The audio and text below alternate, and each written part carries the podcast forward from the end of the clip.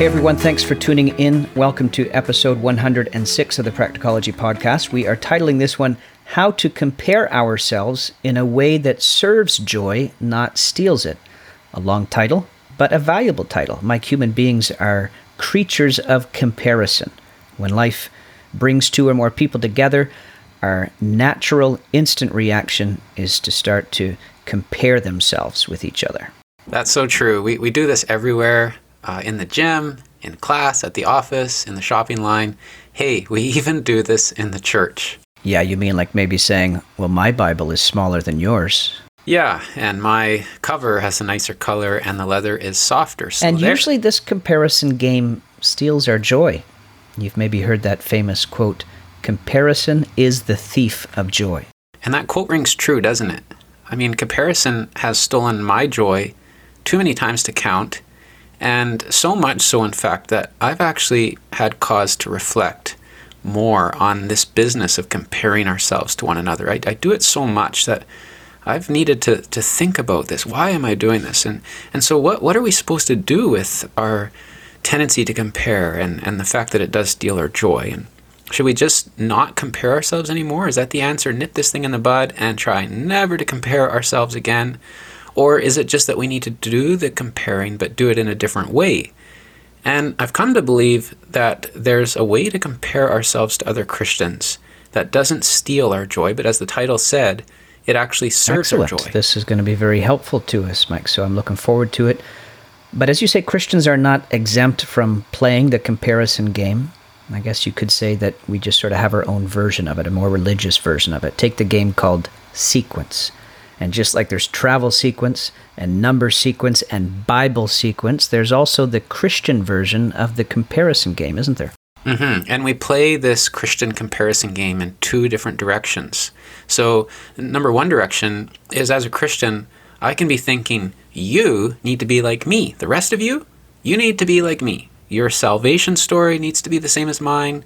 The thing you're burdened about and passionate about, that should be the same thing I'm passionate about and your experiences in the Christian life should mirror the experiences I've had in the Christian life. And the flip side to that is that we look at other Christians and think, oh, I need to be like them. Oh no, that, that person giving his testimony right now, he went through three months of deep conviction and soul trouble. My salvation story just consists of me sitting on my mother's knee when I was a little boy. Maybe, maybe I'm not saved after all because my story doesn't seem to be as good as his. Huh, yeah my guess is that we all do this and we all do a bit of both of those directions. You know, at times we think that others should be like me and we sort of foist our our experiences on others, and then other times we feel that our experiences should match the ones that we're hearing other Christians talk about. And in either case, this can be a major joy stealer, uh, especially when I'm trapped in the thinking that my experiences need to live up to other people's experiences. Because then I start to doubt the legitimacy of my faith or that there's something wrong with my Christian walk and I must be doing something wrong because I never had a crisis moment three years after my baptism, like uh, Sister so and so. You know, maybe mine came four years after. Oh no. So, how can we learn to compare ourselves with other Christians in such a way that it serves our joy instead of stealing our joy? Well, I think Pilgrim's Progress can help us. And I've been reading it a fair bit lately, as you can imagine. And it struck me how often Christian finds himself side by side with another person or a group of people, and every time he and the other party, they begin making comparisons with each other. Now, follow this closely. Sometimes Christian is saying to the other person, You need to be like me. You know, like some character will come tumbling over a wall onto Christian's path, and this person will say he's a pilgrim, just like Christian, heading for heaven. And Christian will say, Hey, wait a sec. I came through the narrow gate, but I just saw you take a shortcut and jump the wall. You need to use the same door I use. You need to go to the cross like I did. You need a robe of righteousness like I'm wearing right now. You need a scroll of assurance like I have. Right? He, he's saying there are a few things that you need to be like right, me. Right, absolutely. But then there are lots of other times where Christian finds himself walking the narrow road with someone who did go through the narrow gate and become saved. And then they start comparing their journeys. And they don't say to each other, What? You never fought with Apollyon in the Valley of Humiliation? you should have had that same experience I had. Uh, what's wrong with you? Yeah, in this week's reading, Christian catches up to another believer named Faithful, and they start comparing their stories together. And immediately, you know, their differences begin to emerge. In in Christian's salvation story, he fell into the slough of despond. While Faithful, he navigated that slough no problem. In Christian's salvation story, he got waylaid by worldly wise men and nearly missed salvation because he was attracted to this gospel message of works. Well, Faithful never had either of those problems. Instead, he had an ongoing struggle with a lady named Wanton, but other than that, he went straight to the sheep gate, the door, and entered and was saved. But the point is this Christian did not do to Faithful what he does say to the character formality and hypocrisy earlier in the book to, to formality and hypocrisy, he said, No, no, no, I went through the gate, you need to go through the gate. But when Christian's talking to faithful, he doesn't say that. He doesn't say, That experience I had in the slough of despond, you should have had that too. That overwhelming battle with guilt, or that brief stint where I tried to save myself by reforming my life, those experiences are normative for everyone who's truly saved. And faithful, I'm really fearful that you're not saved because you never had the same experience Boy, as I had. So, so Bunyan is showing us that there is one thing that we do need to have in common. We need to go through the narrow door. There is one faith, Ephesians 4, but our stories and experiences of how we get to that door can vary widely. I'm glad we're talking about these things, Mike, because this, I think, is really important. So many people, when they hear other Christians sharing their testimony, they can be very prone to comparing it to their own testimony in a way that definitely steals their joy. And so the lesson is we need to have the same Savior, we don't all have an identical story of how we came to the Savior, and that's okay. If the sister telling how she was saved says that she cried and cried and then it hit her that Christ died for her sins, praise the Lord.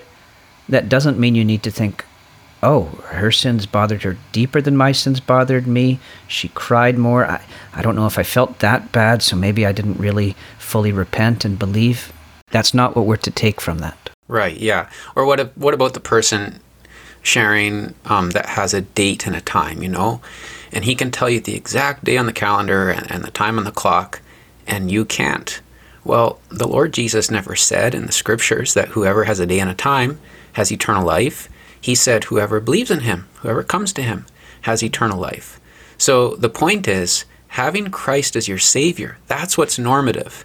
But many of the details about what transpired on the way to receiving Christ as Savior those details are not normative. God doesn't use copy and paste when he writes our salvation okay, stories. very good. Well, let's look at Christian's life on the other side of the sheep gate, Mike. We've talked about comparing our experiences leading up to salvation. What about our experiences in the Christian life after salvation? Well, here too, we can make the same mistake. And I think we've already alluded to this. You know, some Christians will speak of great crises in their faith, and then Suddenly, there was a marvelous intervention by God, and they have a great experience of Christ. Well, these are wonderful times, at least once you get through them. And I look back at crises moments and spiritual breakthroughs in my life. But you know, we, we got to be careful not to make them normative for other Christians if the Bible doesn't say they're normative. And you know, as I as I say that, I, I recognize that I, I have been guilty of this in my life, you know, especially maybe, I don't know, 15, 20 years ago, I, I had some big crises moments in, in my um, walk with the Lord. And I think I used to imply, maybe I didn't say it out loud, but I think I used to imply, even maybe to my wife who, who did not struggle with the same things I did, but I used to imply a little bit maybe that, you know, other Christians should have the same experiences that I had. And I was wrong in that. Thanks for your honesty there, Mike. And yeah, Bunyan really is helpful with this because when Christian and faithful begin comparing their Christian lives thus far, it turns out that when Christian came to the house beautiful, the lions were awake and it was a great test of his faith to get through. But when faithful comes to the house, it's noontime and the lions are having an afternoon nap. But there's no hint that his Christian life is inferior because he never had to walk through that trial. The Lord of the Hill chose him to go through different trials and hardships. And I want you all to keep this in mind in our next episode, too. This is going to be really relevant then, also. Well, we'll look forward to that. Um, but yeah, just for this episode, there there are so many differences between these two pilgrims walking side by side. As we've said, different salvation stories, Same door, though, but different stories, right? Different temperaments.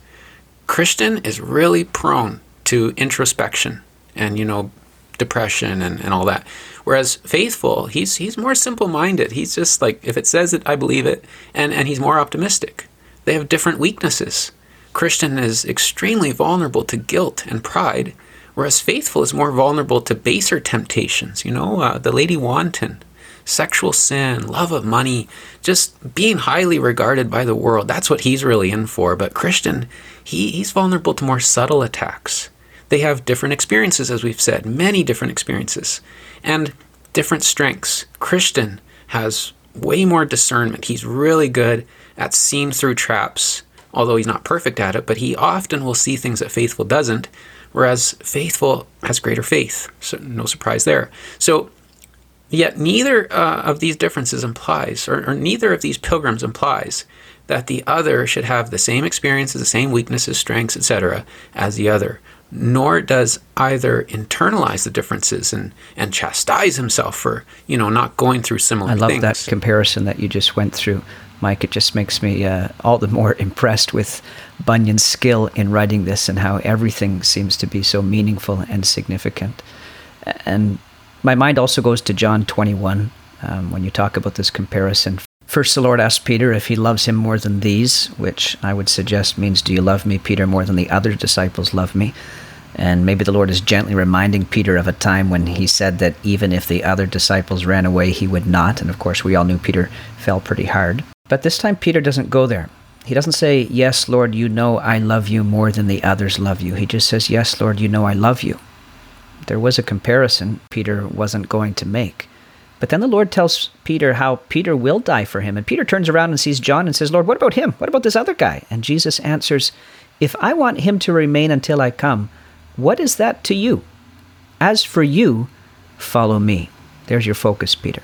And this passage shows us that what Bunyan is saying is true. The Lord of the Hill has different experiences charted for us. For Peter, it was to die on a cross. For John, it was to get old and be exiled on the island of Patmos. Our experiences and trials and giftings are not normative. Yeah, and that John 21 example, Matthew, just flows right back into Pilgrim's Progress because uh, Christian faithful, uh, I guess we're, we're jumping ahead here, but when they get to Vanity Fair, actually, no, this is the, this week's reading. When they get to Vanity Fair, only the one of them is called to die a martyr's death there, right? Whereas Christian is, is called to take the longer route of faithfulness to the Lord. And so, uh, yeah, Peter was to die early on the cross, and John was to stick around longer. But, um, but maybe I can wrap up this episode with three takeaways here on how we can swap stories with one another, how we can compare experiences with fellow Christians along the road, but do it in a way that serves our joy instead of stealing it. So, number one, learn to prize the commonalities. Learn to prize the commonalities. When you hear how someone else got saved, prize what you have in common. You both believed in the same Savior. You both received the same salvation. You became children of the same Father, indwelled by the same Spirit. How it all transpired in your life, yeah, that's different.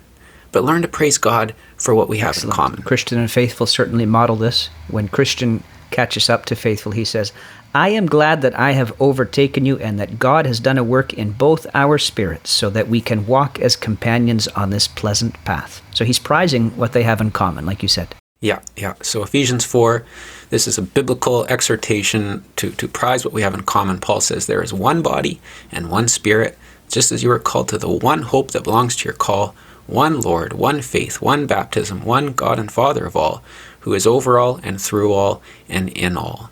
But you know, interestingly, the very next verse there in Ephesians 4, Paul goes from commonalities to differences to distinctions there is a diversity in the church, in other words. There's these commonalities that we prize, but there are diversities. Paul says, But grace was given to each one of us according to the measure of Christ's gift. And he goes on there to talk about the diversity of gifts in, in the body. And so that takes us to point two. If the first takeaway is learn to prize the commonalities, well, secondly, learn to receive the differences as gifts from God to you. Learn to receive the differences as gifts from God to you. In other words, not as something to make you guilty or feel guilty, but as something that are gifts. we can be so goofy as Christians. Uh, just before that quote you gave, uh, Matthew, of Christian, um, just before that, Christian sees faithful ahead of him. And he makes a comparison, you know, faithful's ahead of me. Uh, faithful, it turns out, had actually started after Christian had started his pilgrimage. And yet, here is faithful and he's ahead on the journey. He's faster, he's ahead. So Christian runs and overtakes him. And, and we can be so goofy as Christians.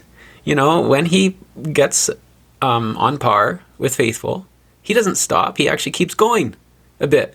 So he can be ahead of Faithful. And then he turns around and proudly smiles, feeling snug about overtaking Faithful. And aren't we like this a little bit? You know, I, I get talking to another Christian and just feel that need inside to outdo him a little bit. Not not obviously, but in a subtle way, you know, to make sure he knows I've read that same book too, or I've had that same experience too. Well, Right then, Christian stumbles because of his pride. But guess what? Yeah, we're goofy, but this is how Christian friendships work. Faithful, he comes up to him and he shows him grace. He lifts him back to his feet. And the, the one who was um, prideful to the other and, and feeling superior to the other, he's down in the dirt and he learns that he needs to depend on his companion. And so Faithful lifts him back to his feet and so begins a spiritual friendship where each greatly enriches and strengthens the other. And they share stories, they swap experiences. They each contribute different strengths and gifts to their journey. Listen, our, our differences are not a bug in the Christian faith, they're a feature, a design feature. And as we compare ourselves and learn that the brother or sister beside us has gone through experiences we haven't had to go through and has strengths and weaknesses we don't have, we need to learn to receive these differences as gifts. Before Christmas, uh, we were on a seven hour journey somewhere, and we came across a couple places where someone had put up uh, roadside scripture signs. And immediately, I mean, this is a big problem in my life. Immediately, I found myself comparing myself with whoever did this.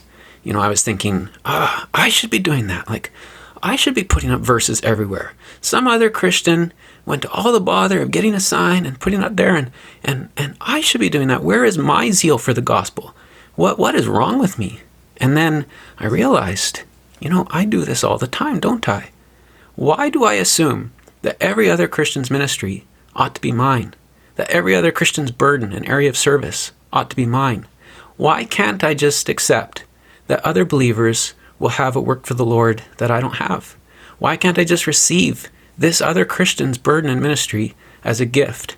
And so I'm learning to do that, you know, to, to praise God that He has tasked someone with putting up that road sign, and that's one less thing for me to do. And the Lord knows uh, I struggle to get the things I've already tried to commit to doing for Him on my plate. So I just learning to see that as a gift. Someone else is taking care it's of it. It's a good attitude towards it, Mike. It's really relevant when it comes to spiritual gifts, spiritual ministries, and callings. Uh, we can suffer from ministry envy. Uh, and it becomes very oppressive, actually, just like you said, the, the guilt that you felt from it, too. And when you come across Christians who can do things that you can't do because you're not called to do the same thing, you're not equipped to do the same thing, realize that's actually a gift from God to you. That's what you're saying. The whole point, of course, is that we can't live the Christian life on our own. We are a body. We need the service and abilities of others. And so, as you say, Mike, this isn't a bug, it's a feature. This helps us to learn humility as we learn to lean and depend on others. And I thank you for this word to my own heart right now. Oh, hey, you're welcome. Um, thanks for modeling what I'm teaching. Uh, and so, just when I'm reading a book now and I spot this great insight, instead of thinking, oh, I should have seen that, you know, why didn't I see that? I'm trying to learn to say, of course I wouldn't have seen that, right? Like, thank you, Lord, for putting this author in my life to show me something that I could never have seen in my own. Thank you so much for serving me through this person in this way. I, I, need this person in my life, you know? Now, when I see a Christian using her gift in ways I don't seem to be very good at, I'm learning to say, Thank you, Lord. I need this sister. I need the service she can provide to the Lord's people, and I'm receiving your provision to me through her, Lord. When I think of Christians I admire very highly, and I think if only I could be that smart and blessed and gifted, I try to think, Lord, why am I envying this person when you've actually given this person to me? You know, God's gifts are not competitors. That's the point. God's gifts are not competitors to us. They're gifts. To us. Yeah, this is First Corinthians three. Uh, so let no one boast in men, for all things are yours, whether Paul or Apollos or Cephas or the world or life or death or the present or the future, all are yours, and you are Christ, and Christ is God's. Uh, so, number three, third takeaway is learn to praise God for his creativity. Imagine if God had used a fill in the blank template when writing our stories. Uh, our children have listened to some of the G.A. Henty audio stories, and we laugh about how they all sound the same. The, the scene changes. You know, one story will be in England, another in Spain, another in the U.S., and so on. And the time period will change. One you know, from the third century to 16th century and all that, but everything else is the same. You got two young lads, and one of them is especially heroic. They go on an adventure. The heroic lad saves the beautiful girl from distress, and the two of them get married. And it's like G.A. Henty had a template with all these spots where it says, you know, insert name of damsel here. But God doesn't use a cookie cutter approach to make us. He doesn't use a fill in the blank template when writing our salvation stories. He doesn't use copy and paste when designing the path each of us would travel after entering Christ. He designed our differences with great creativity, and he did so for our own good and for the good of others. And so we could just reference 1 Corinthians 12, you know, where it says there are varieties of gifts, but the same Spirit. There are varieties of service, but the same Lord. There are varieties of activities, but it is the same God who empowers them all in everyone. To each is given the manifestation of the Spirit for the common good. So let me recap a little. How can we learn to compare ourselves with other believers in a way that serves our joy instead of stealing it? Well, number one, we can focus on and celebrate those few core things we have in common. This person and I have the same Lord, the same Savior, the same Father, the same Spirit, the same eternal destiny. Praise the Lord. Second, all those things in which we are different, we can receive them as gifts. That person went through an experience that I haven't gone through. So she can tell me about it and I can learn from it without having to go through it myself. Praise the Lord. That brother has a gift that enables him to do things I can't do. Instead of envying him for it, how about I just receive him as Christ wants me to receive him? He's a gift to me that the Lord has given to help me in my Christian walk. Thirdly, as we encounter other Christians and discover how wide ranging our stories and experiences and strengths and weaknesses are, let's reflect on the creativity of our wise Father in designing who we would be and writing out the stories we would live. He never used the copy and paste approach. He's a wise God. As David writes in Psalm 139 Your eyes saw my unformed substance. In your book were written every one of them, the days that were formed for me, when as yet there was none of them. Thanks so much, Mike, for these good words today. My pleasure. I hope everyone's enjoying as we go through Pilgrim's Progress. And so, listeners, um, for this week, try to read from just after Vanity Fair to when Christian gets to the to the Delectable Mountains. We have two more episodes to go, and if you can get through those chapters, you'll be perfectly positioned for our next episode. Thanks for tuning in. May the Lord bless you all.